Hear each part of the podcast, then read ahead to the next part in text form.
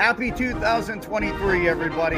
Welcome in to AWA Unleashed. We are the self proclaimed number one podcast and video streams dedicated to telling the stories and the memories of the American Wrestling Association. As you can tell on the screen, my name is Chris Tubbs. As you can also tell on the screen, going over, we still have not taken down our Christmas and holiday decorations because I let my wife dictate what we do. When she's ready to take it down, we take it down. But for the time being, it's up, and that's kind of how we do things around my house. Let's check into a couple of other houses here. The House of Karch and uh, the House of Ciupik and uh, Mick, first of his name, and uh, Joe, uh, first of his name, Game of Thrones. I tried to do it and I've already screwed it. So, what a way to start the new year, guys. There you go, and it can only get worse from here. I know. Hey, when you st- when you start at the bottom, there's only one way to go. Progress is always in our future. Yes, it's, it certainly yeah, it's true. Well, How you guys happy doing? New Year, guys! Here Happy we New go. Year, guys. Here we go, and and uh, happy New Year to everybody, as Chris said. And we're going to have a great 2023 here on the podcast. We've got some uh, VIP guests that have uh, said they want to appear on the show, so they will. I'm going to let them out of that. And uh, fun, fun stuff. We're uh, we're going to get you the, uh, the viewer, the listener involved a lot this year directly uh, because we had some great response to our fantasy card contest, and you love the interaction, so we're going to keep that going. Yep. Very cool. Let's get right at it. I, I want to see what these fantasy cards are all about. All right. Be- before we get to it, of course, we got some uh, some business to attend to. You can see the logo up in the uh, upper right hand corner. Want to thank Sotastick for everything that they've done Yes. uh, over the past year. They jumped on at the very beginning, and I'm so grateful to Landon and, and everybody because this episode in particular, they really helped make this one go because our, our listener submitted dream card. We're giving away three $50 gift certificates. Now you can get yourself an AW Unleashed hoodie, the uh, you know, the one with the personalized gimmick in the hood. It's great. Uh, I, I mean, they they run a little snug, but they're super comfy. They, I mean, I, I absolutely love mine. I, I wore the heck out of mine. We've got a black and white AWA Unleashed T-shirt uh, if you want that, or if you want some Minnesota sports, you know, just a novelty T-shirts or you know, just whatever you want. Sotastick is great. SotastickCO.com. Uh, also, as well, want to thank Seventh Avenue Pizza uh, as well we have Seventh Avenue Pizza around my house all the time, guys. Uh, their breakfast pizza uh, just been out for a couple months. It, it is just awesome. Uh, they've got what they call the meat sauce. Uh, Paul Lambert, he works at uh, uh, Station KFAN. I can say that because you know this is an independent project, and I can say whatever I want. Uh, it's a pepperoni meatball pizza. Uh, they've got the Lucky Seven, a lot of really great stuff. Uh, Seventh Avenue Pizza.com. And uh, we got other things that are planned, but l- let's go ahead and get right into it here we have got we had a lot of submissions and actually they came to you mix so i'm gonna let you kind of set it up here and then we'll kind of get into the the the three winners so kind of take us through the process of receiving these submissions and you know, what you saw from everything that came your way You know what? It's very interesting, and it was very telling almost right out of the chute um, what our demographic is. I think when we uh, initially came up with the idea for this, and we said, you know, go back as far as you want in the annals of the AWA, mix and match 1960 all the way to, to 1990. I think we anticipated a little bit more going back to the the 60s, whether it was Tiny Mills and Stan Kowalski, the Kalmikoff brothers, what have you. But it didn't turn out that way. And what happened was there was a lot of crossover. Uh, a lot of the matches were late 1970s into the 80s that the people came up with. Uh, matches that, quite frankly, we had seen on occasion or more than on occasion. Uh, but there was a lot of repetition, a lot of crossover. So, um, A, it defines our demographic. Yeah, we got the old school wrestling fans, and I'm talking about like my era going way back, but certainly predominantly it's the 1970s into the 1980s. So, given that, uh, we had a little chore in front of us. And uh, we, we kind of had to weed out, you know, is this repetition?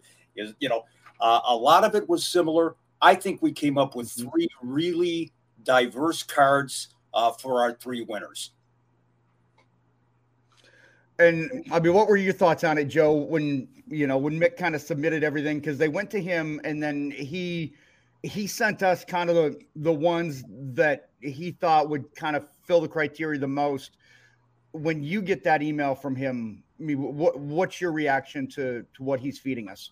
Well, and I replied to you guys right away about it, and I said, let's defer to what Mick said because, quite frankly, um, what I did see I thought that they were all great. Yeah, they're you know different generations and so forth, but it, it we're we're talking old school. We're talking.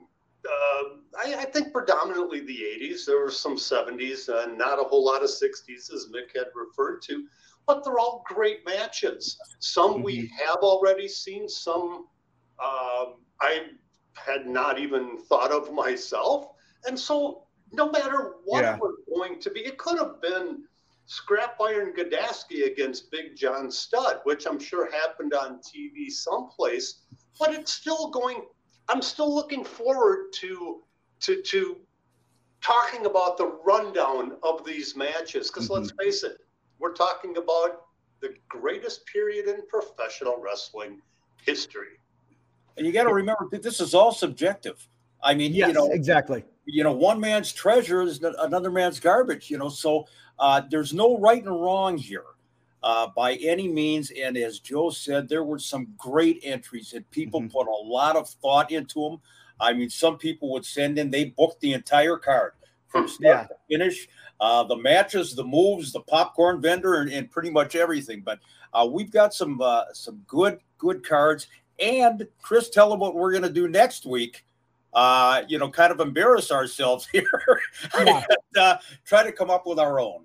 Yeah, we are judging you guys this week. Next week, you get to judge us because we are going to put together our dream cards. So we are going to go over these, and you know, this week, next week, you get to do the same thing to us. So not only uh, are you going to get our opinions on what was submitted, but you're going to see what we think because I think it's only fair, right? Because just because we're doing the podcast, you know, I, I always get a kick out of people like, oh man, this is, you know, you're so great. It's, it's like, we're just people. So here's a chance for you to absolutely bury us. You can rip our booking all you want. And you know what? That's the joy of it because I really think our community and our fan base and people that listen, like there's a give and take. And I feel next week is going to be the ultimate. You can go ahead and give it to us. And I, I feel like it's some people don't honestly, I don't think some people really subject themselves to having that kind of fun. It's like got to be protective. I'm the expert. I'm, I mean, you guys both work for him, and I'm a guy in my, you know, mid to late 40s who wants to learn about it. You know what? Let them, you know, let them come and critique us. I feel like it's only fair. Well, you know, it, it would be a shame, a, a real serious shame, if right after we broadcast our picks, if my email suddenly crashed and I had to, you know, basically ignore everybody's critique, um, you know, and just give us another three gift cards, you know, to uh, yeah. I got news for you, pal. You're not you're not getting a gift card. well, here's what I can say about this week and next week. Yeah. And this is a, a first in professional wrestling history. For the first time ever in consecutive weeks, the one line that is on every single, or should be if it's not, on every single wrestling lineup doesn't need to mm-hmm. be there. That's right. Card is not subject to change. Ooh. Love it. Love it. Um, I, Love I figured there was some sort of like, I, I was waiting for the punchline. I'm like, Where's he going? I'm like, oh, this is serious. Okay. I, I should like to point out. Okay, go go ahead. Let's. Uh, yeah, let's uh, let's let's get to it here. Uh, first of all, let's. Uh, I'm gonna bring up my my first one, and l- let me say this, guys, before we do. A lot of these cards with the crossover, my biggest beef, my one beef that I had, and I told you guys this, was that a lot of these matches we did see, but we saw them later. And the reason that I'm bringing this up is because our very first card in our very first match is maybe one of the most famous and iconic matches that has ever taken place in the business, but it took place on a different promotion you go. at a different event. And and as I was looking, I'm like, we've seen this before. And with our third card, you're going to say my biggest problem was we saw those matches and we saw them almost at length, but we saw them later on under di- different circumstances. So that was my only caveat. But again, it's so hard to quantify when eventually there's going to be the crossover somewhere down the line where you have these two. But we're talking about strictly in the AWA. All right, our first submission is from Izzy Presley. And the first match, and you guys are going to know, a singles match for the vacant AWA Heavyweight Championship. Somebody that maybe people feel that the title should have gone Hulk Hogan versus Andre the Giant. And we did see this, of course. The, the biggest one was WrestleMania 3, uh, Pontiac Silverdome in front of like 850,000 people. Um, but sorry, maybe just embellishing a bit. But uh, yeah, Hogan versus Andre and uh, Izzy Presley. This is the first of yours. Congratulations. Hogan versus Andre, voc- uh, vacant AWA title. Uh, go ahead and go, Mick. Uh, I would say two things about Hogan versus Andre. Number one, Izzy's idea was the AWA gets it first. That in his mind, we would have had it in his super card before Vince ever got his hands on it. Uh, the other thing is, I, I think we need to emphasize, and maybe we should have done this more so, put the guys in their prime. If you're putting these cards together, I would assume everybody, no matter who your wrestler is, whether it's Mad Dog, Crusher, you got to envision them in their prime mm. for your fantasy card. And there's Big Andre the Giant. Mm-hmm.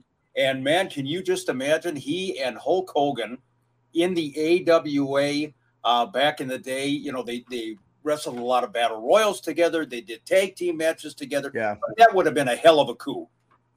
Well, the story that I get from not only Greg, but Verne was that that match, the trajectory for that match was already in the minds of the AWA bookers and that they were going to do that run. But of course, May of 1984 changed all of that and changed, uh, well, professional wrestling history, quite frankly, when uh, four of the biggest names in the AWA went to the WWF, and as we know, the rest mm-hmm. is history. Um, fantastic match. Um, if I'm not mistaken, didn't they fight like about 1980 or so against each other? I want to say it was in like in Shea Stadium or something. The first time that they battled was not at WrestleMania. Right, and and Hogan was not Hogan I mean, to that extent, he was not yeah. the the superstar legend. Sterling Golden, I believe, was his well, name. whatever his name was. All right, what's Izzy's uh, next match? And thanks, it's a great main event. Yeah. I, yeah, and I will say, you know, the, the big thing that we hear about, you know, the, the big match at WrestleMania 3 was that, you know, Andre was battling some serious back issues and, you know, it was just, he was very limited. So I think that's when we're kind of talking about, you know being back in the uh, in the prime. A six man tag team match. I love this six man. Sheik Adnan El Kaissie with Jerry Blackwell and Ken Patera versus Bobby the Brain Heenan with the Blackjacks. Oh, that is that is superb, and you know so so. I, Bobby and Adnan are kind of the the third wheels, I think, on each team. Uh, so my question is, who does the crowd cheer in that one? I'm guessing that they would cheer Bobby Heenan and the Blackjacks against the Sheiks. And there's uh, there's Bobby with Jack Lanza and Blackjack Mulligan. Uh, what, what, say you, Jody? Would they would they cheer uh, the Blackjacks and Bobby against the the foreign enemy? Obviously, can only speculate and guess, but I would say yes. But here's the reason. Another reason why I say yes, because I do remember Nick Bockwinkel versus Sheik Adnan Kaissie. I think they did a match or two, and Nick was the baby face. He didn't change, but the crowd definitely popped. They did not want Sheik Adnan El Kaissie. He was the more hated of the two. And so, on that premise, I'm going with Heenan and the Blackjacks as a baby faces in that six man tag. And I agree with you. That's a hell of a six man tag match. Mm-hmm. I, I I love when when you don't just go baby face versus heel. Let it let yeah. it play itself out and see what the fans say. All right. All right the next one is the uh, match for the vacant AWA Women's Championship. Two of uh, two of your guys' favorites. I know, uh, especially two of your favorites, uh, Mick Madusa Miceli versus Sherri Martel. Well, you know they did wrestle each other, um, and and you know I talked before. Sherri was kind of the veteran and and led uh, Deuce through that match, but you know in the history of the AWA, women's wrestling was such a, a, a unique commodity that if there was an extended program or the spotlight was on a lady for any extended amount of time, it was a rarity and it didn't happen really until the 1980s. So, in that sense, they were trendsetters. Logical matchup, Madusa and Sherri Martel. Yep. And I was fortunate enough to see that matchup on more than one occasion. And you're right, Mick.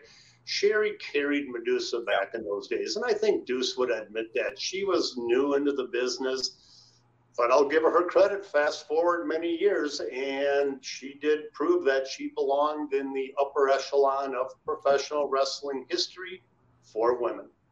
Got it. Let's go to the next one the Brass Knuckles Last Man Standing match. Jerry the King Lawler against Nick Bockwinkel this was so good. I mean, when, when I looked at that one and it played off of an angle that uh, Nick and Jerry Lawler were having in Memphis, there there was a uh, an infamous match and one of Nick's greatest promos ever, uh, where it was a you lose five hundred dollars every time you throw a punch in the match. It was kind of a blow off situation and Nick was complaining about Lawler using the fist, and you know Jerry Lawler, you can't win without resorting to that. So every time somebody throws a punch, there's Jerry uh, with the AWA Heavyweight Championship belt. Anytime anybody throws a punch, it costs you five hundred bucks. That was that match, but this one, the last man standing, I love this. Uh, Jerry Lawler and Nick Bockwinkel, two of the greatest that ever lived.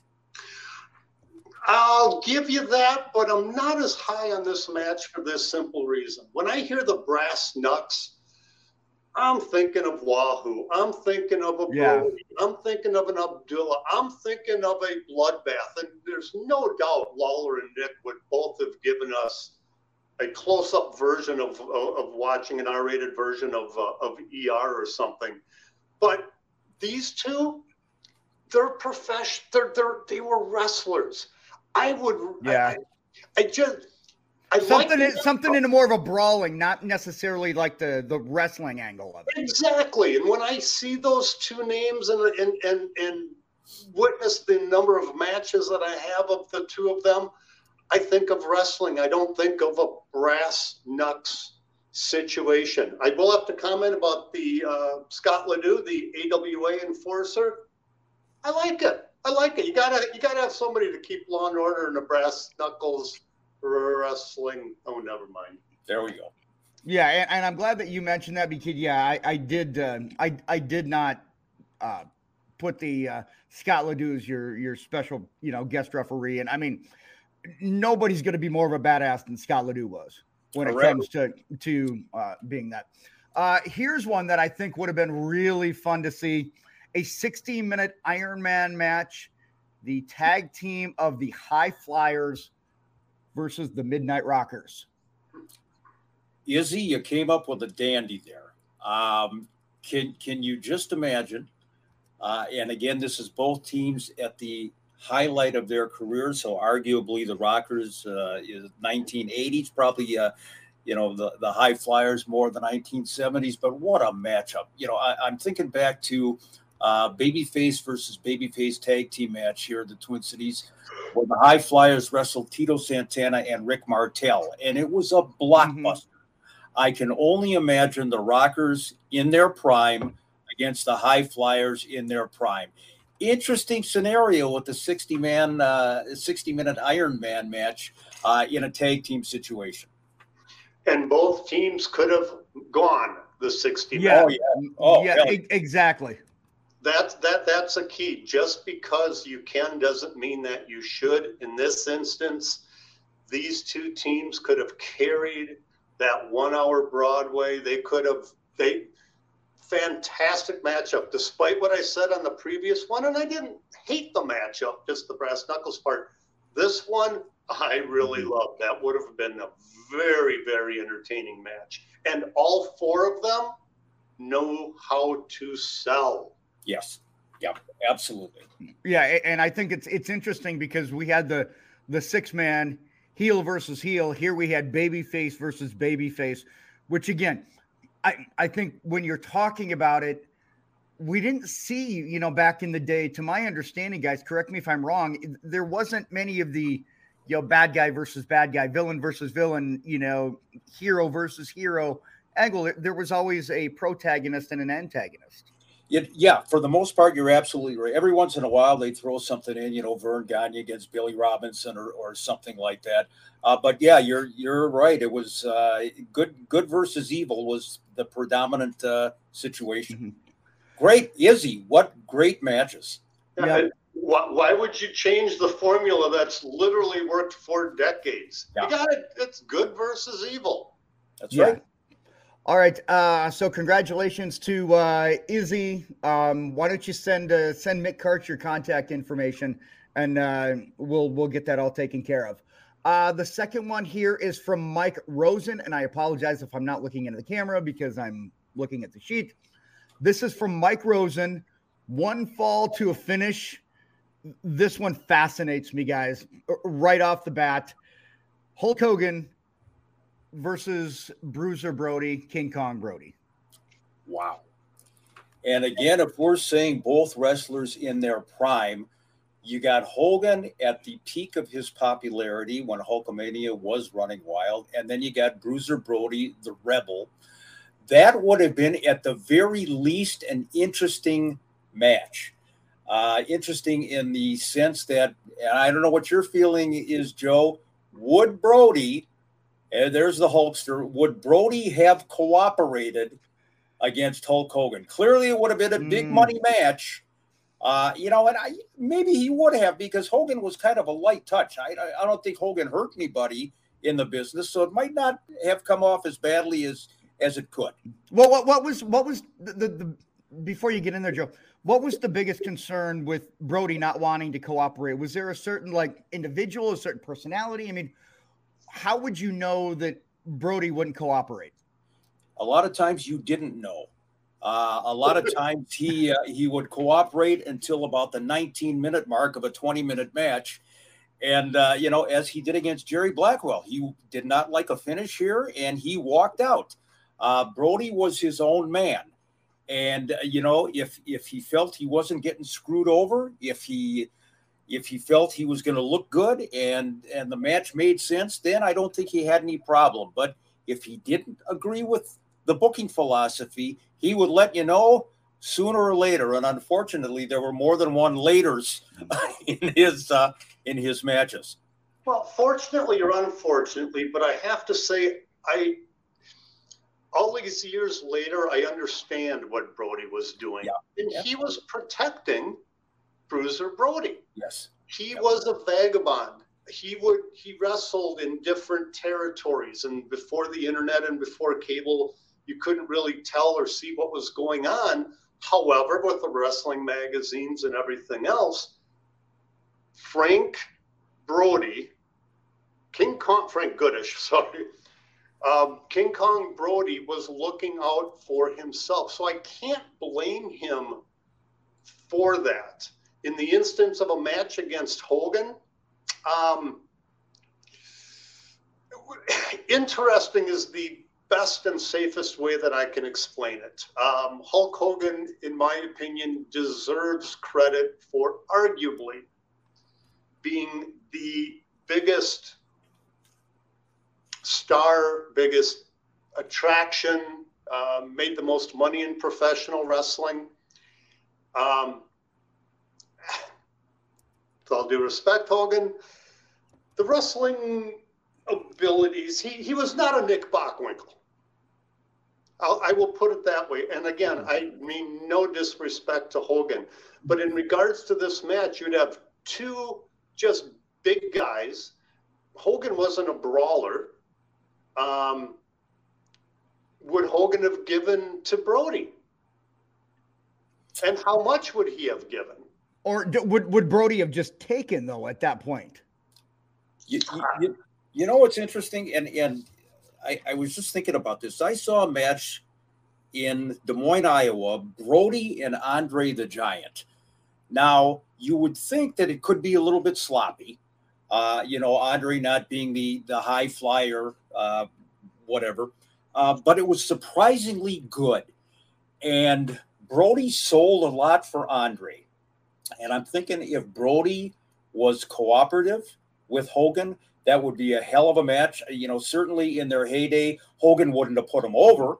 Uh, you know, my guess is that you know you have some kind of total chaos, or or Brody, you know, does the job for Hogan. But on paper, love the idea.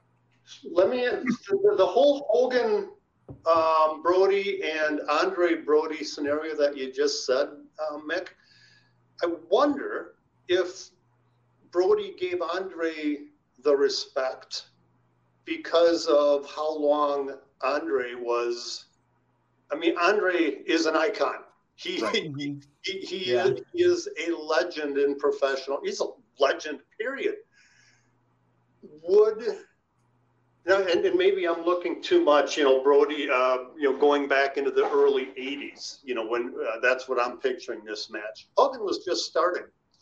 Hogan didn't have the pedigree. He didn't have the paperwork that Andre had. So did Brody do that for Andre?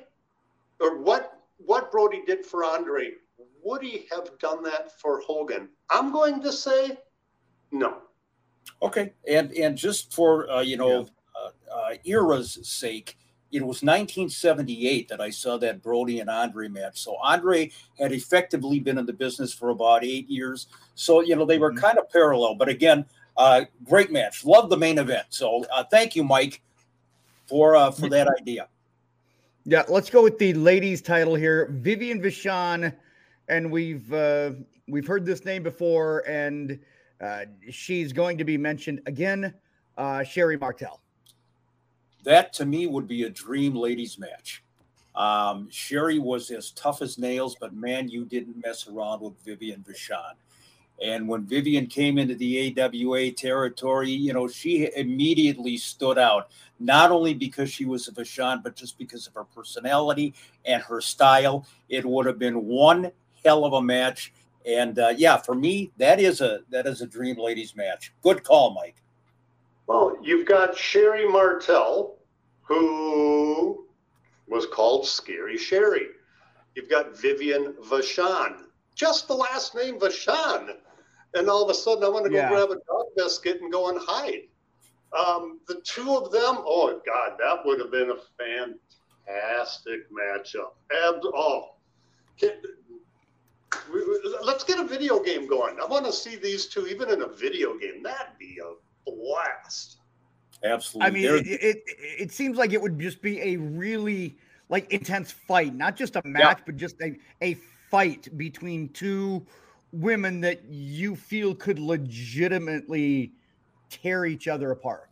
Chris, it's like uh, when Sherri uh, and Luna Vachon had their feud in WWF. Yes, yeah. So it, it's really a similar, similar kind of a situation. Mm-hmm. Wouldn't have been anything pretty about it outside of you know Sherri and and uh, Vivian themselves. But uh, you're right, one hell of a match, very believable, no doubt, no doubt. And Sherri and Vachon, like you said. Yep. Sherri and Sherri and Vachon. Uh, let's go to the next one, a tag team death match. Crusher and Bruiser versus Ray Stevenson, or Ray Stevens and Pat Patterson. Fantastic. And again, you have to you have to pigeonhole it to when they were in their prime. Uh, you don't want to talk about the the crusher and the bruiser of the uh, the later years, or even Stevens and Patterson for that matter. But uh, you talk about Stevens and Patterson, two of the greatest workers that ever lived. Uh, you know, Crusher and Bruiser, they did what they did. They were brawlers. Mm-hmm. They were kick, stop, nothing fancy, nothing finesse. Ray and Pat, can you just imagine them selling for the Crusher and Dick the Bruiser? I mean, Nick and Ray did it. Uh, Bockwinkel and Stevens sold for Crusher and Bruiser continuously. But that match to me is a marquee, all-time great matchup.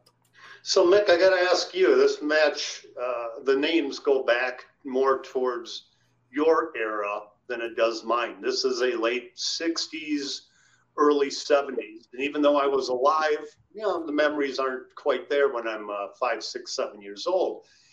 Did these did these four face off against each other? I got to believe that uh, that they booked them at some point.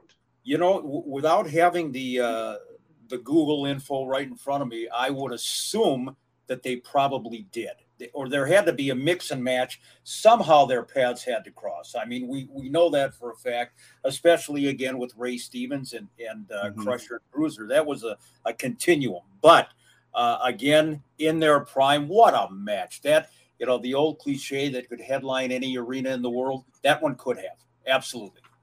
No doubt, no doubt. All these years later, I'd still buy a ticket to go and watch you know, that. You know. yeah. All right, let's go to our uh the next one is a lumberjack match. Nick Bockwinkel and Bobby Heenan versus Johnny Valentine and Killer Kowalski. Wow. And and that I was really intrigued by that one because you know Mr. Old Fart here. Um, Johnny Valentine and Killer Kowalski were two of the all time greatest wrestlers that ever lived. And, uh, you know, that combination, that mix and match, and really, again, if you're talking about when, when the guys are in their prime, um, two different eras, a little bit, you know, not, not a lot of uh, uh, time between them.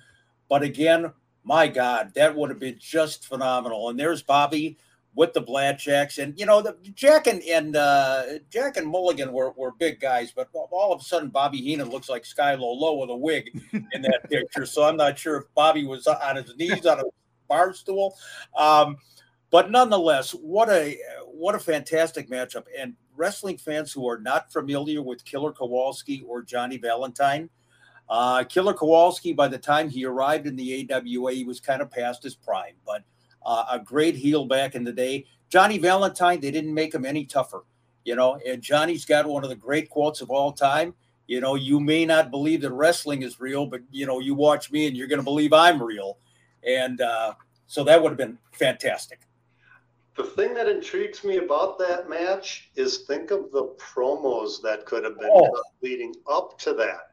I mean, we, you know, Heenan and Bockwinkel, I think most of our audience knows luscious Johnny. Well, I'm thinking, um, uh, thinking Johnny Valentine, but Valentine and Kowalski, they could talk on the mic as well. They they were no slouches. I'll give it to Bock and Heenan. I mean, it's tough to go against the all-time greatest all around in, in uh, Bobby Heenan, but man, those promos.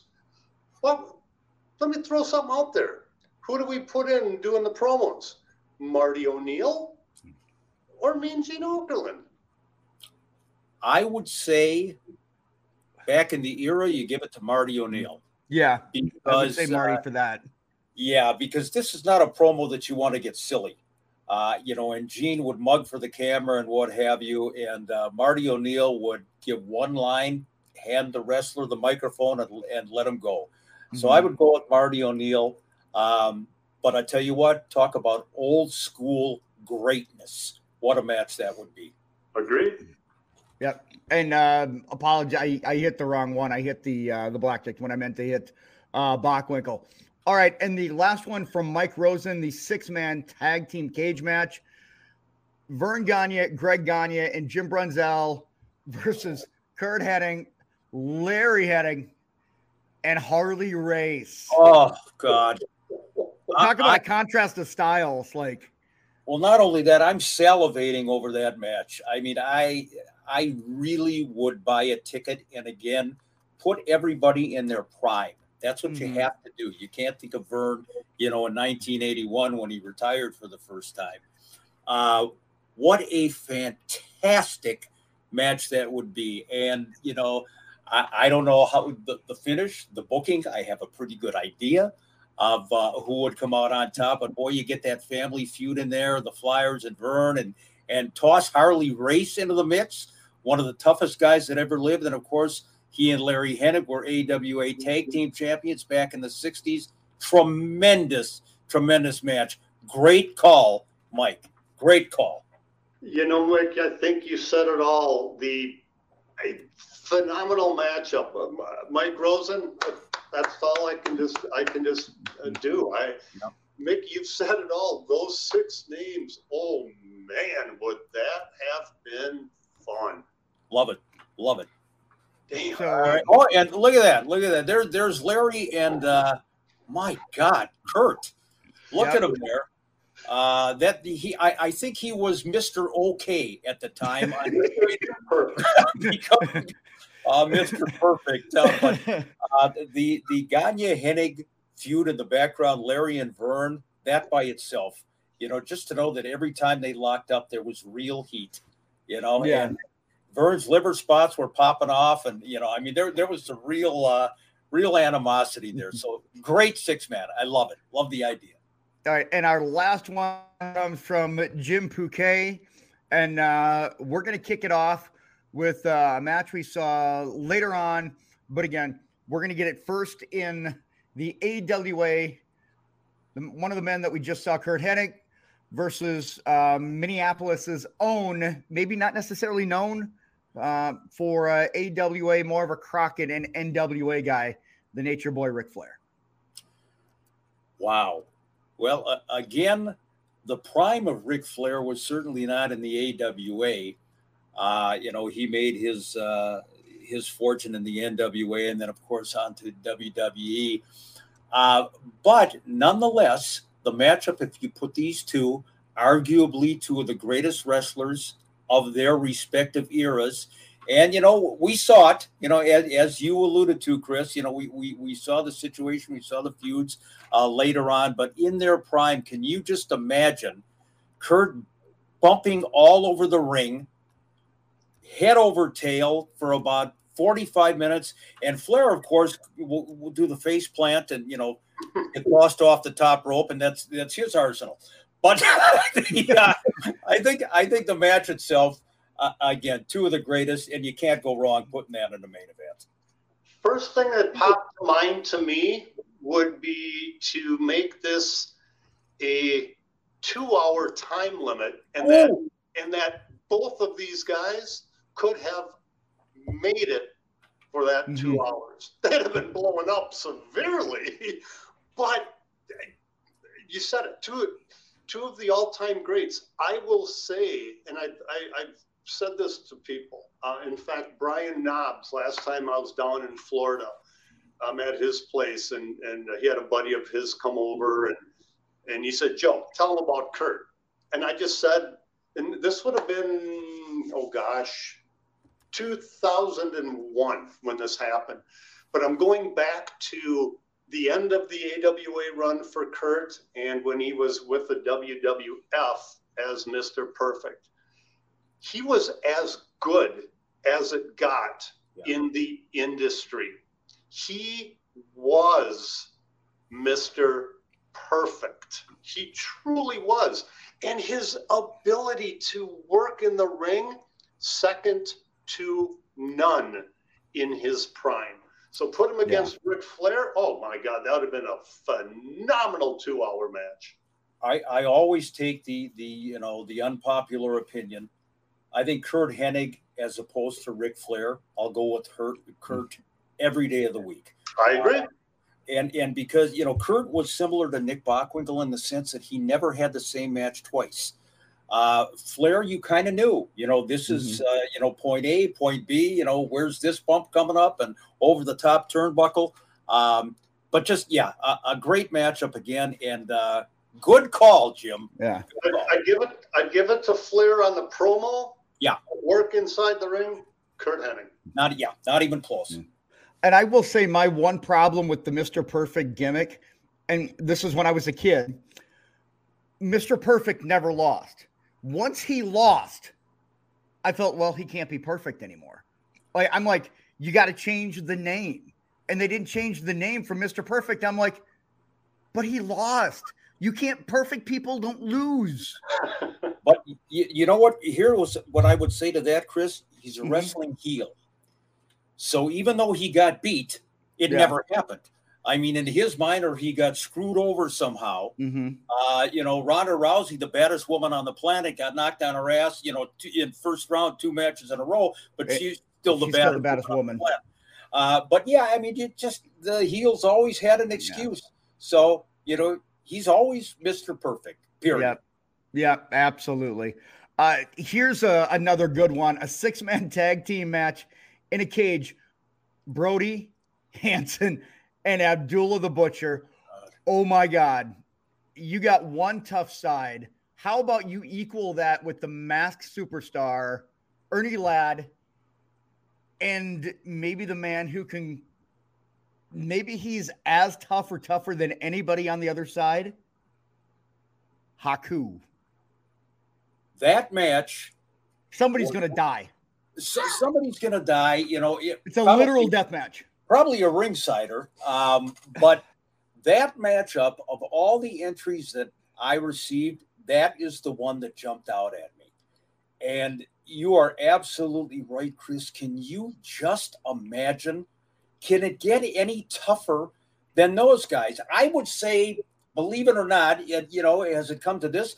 The odd man out is that guy right there, uh, Abdullah the Butcher. Uh, Abdullah had a great gimmick. Uh, but compared to Brody and Hansen in terms of legitimate toughness, I don't know about that. And on the other side of the thing, oh my God, can you imagine having those guys on your side in a bar fight? Uh, mm. Just extraordinary. To me, the match of all the submissions that I got, loved it. Absolutely loved it.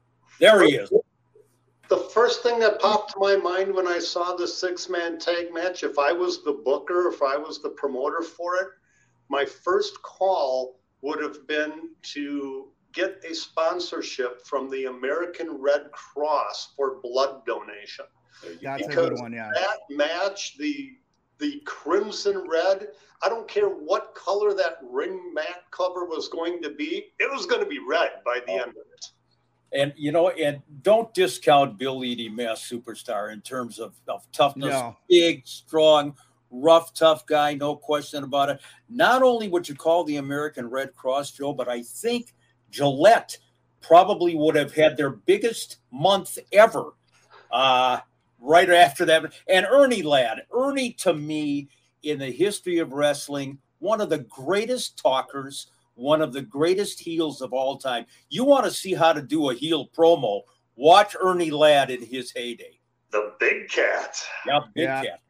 I feel like he's one of those guys that, that maybe gets overlooked a bit when it comes to some of the greatness and, and some of those heel promos, like you were talking about, Mick.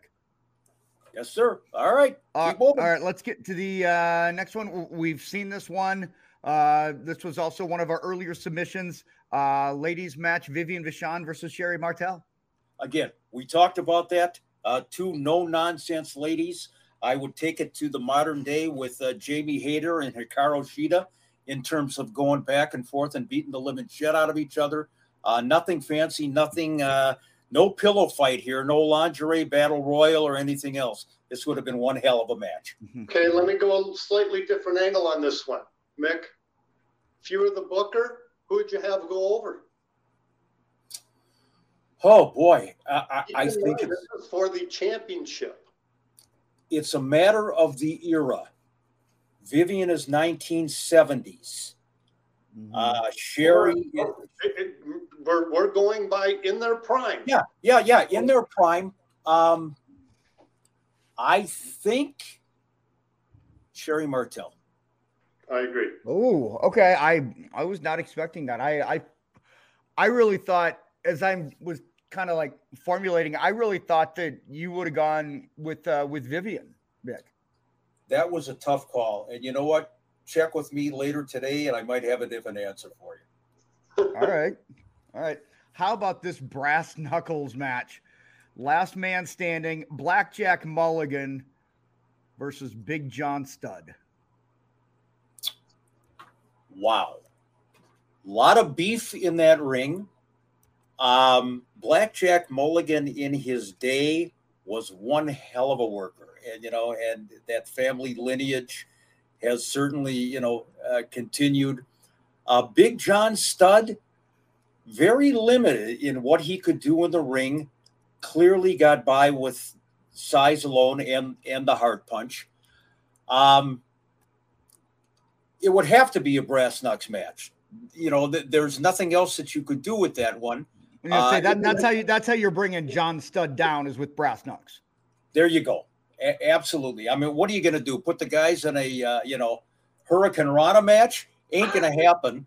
um, but uh, again, for a brass knucks match, those two big guys, and you know, I would assume that Mulligan would have gone over in that one, but uh, that would have been a hell of a match. I I have never been a big fan of the big man versus big man brawling kind of match. They can tend to get boring.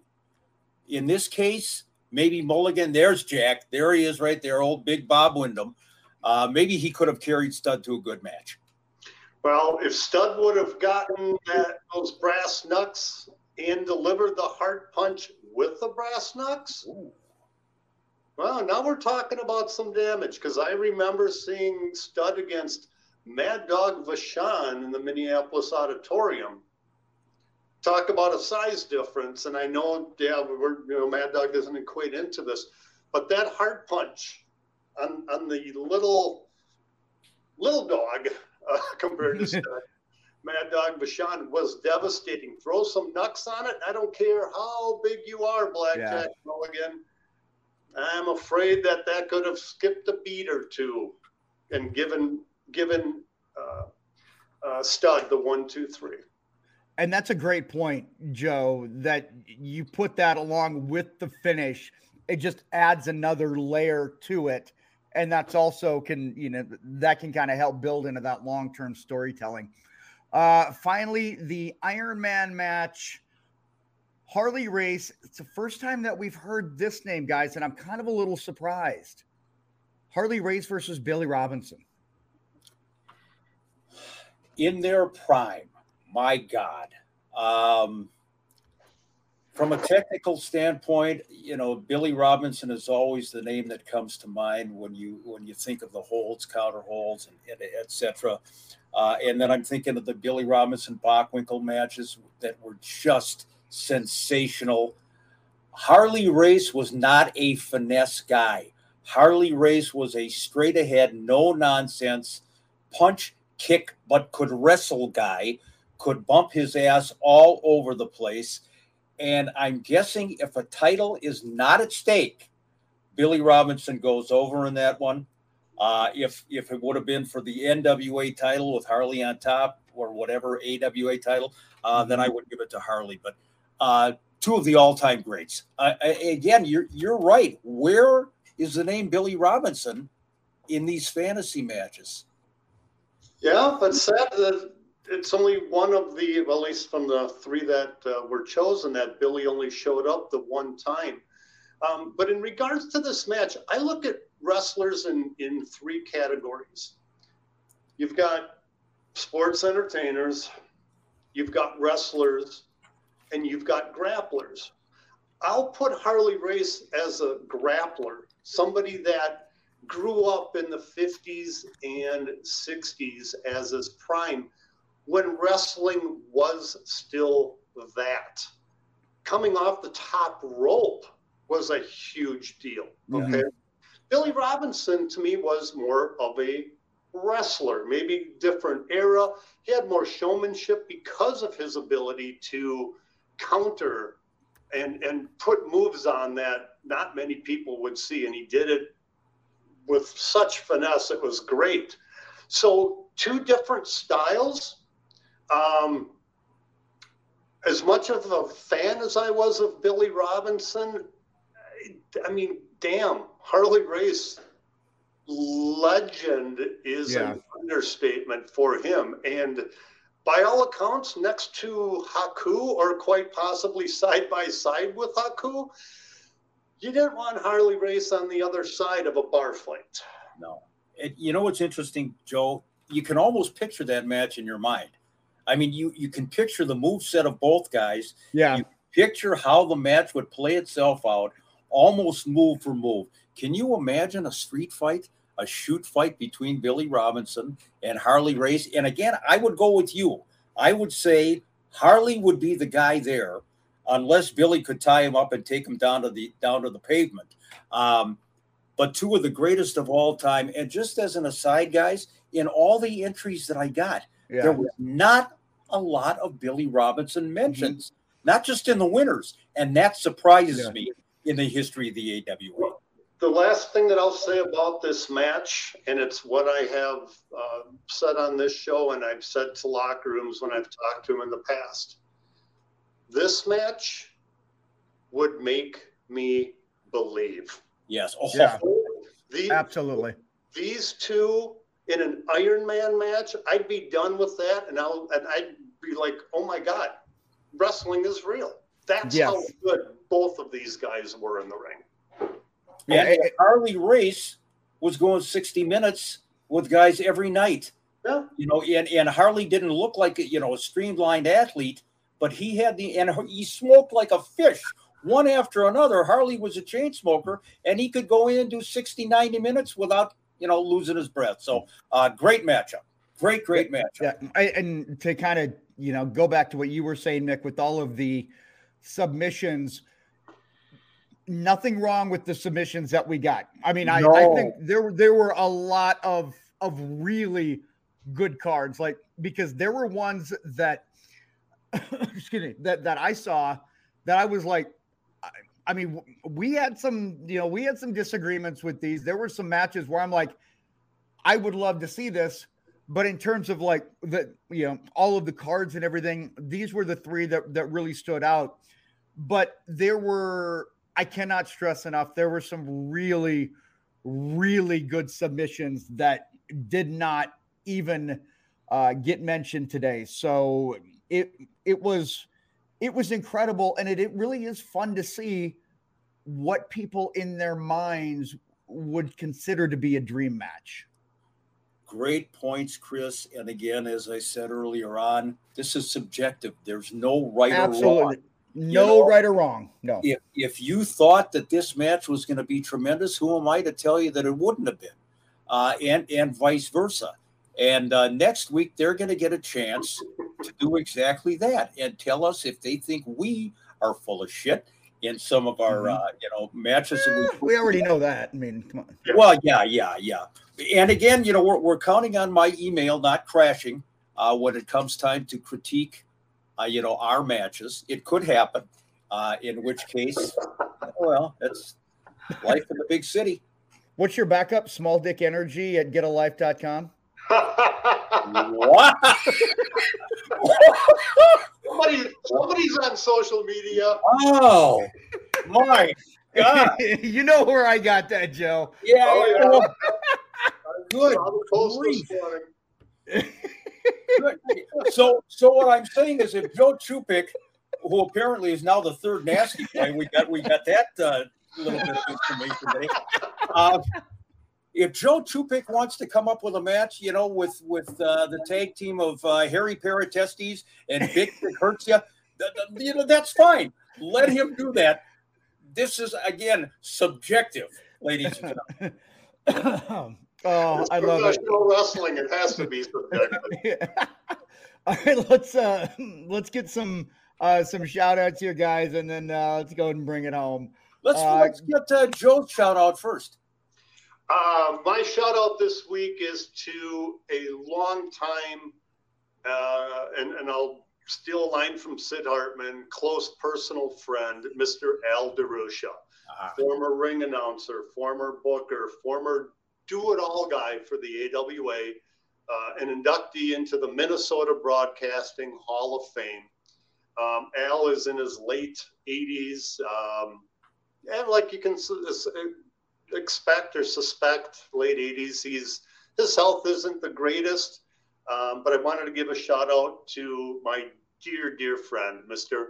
Al Captain Kangaroo DeRusha. Anybody that can tell a waitress at the Showboat Cafe in Las Vegas to please go get the Parmesan gimmick, all right by me. So, uh, again, Al DeRusha, legendary. Uh, my shout out is to Jason Whalen. I mean, I, I met the, the guy for the first time at the AWA reunion. He is a great, great wrestling fan, loyal to a fault to our podcast and to the AWA Unleashed fan page.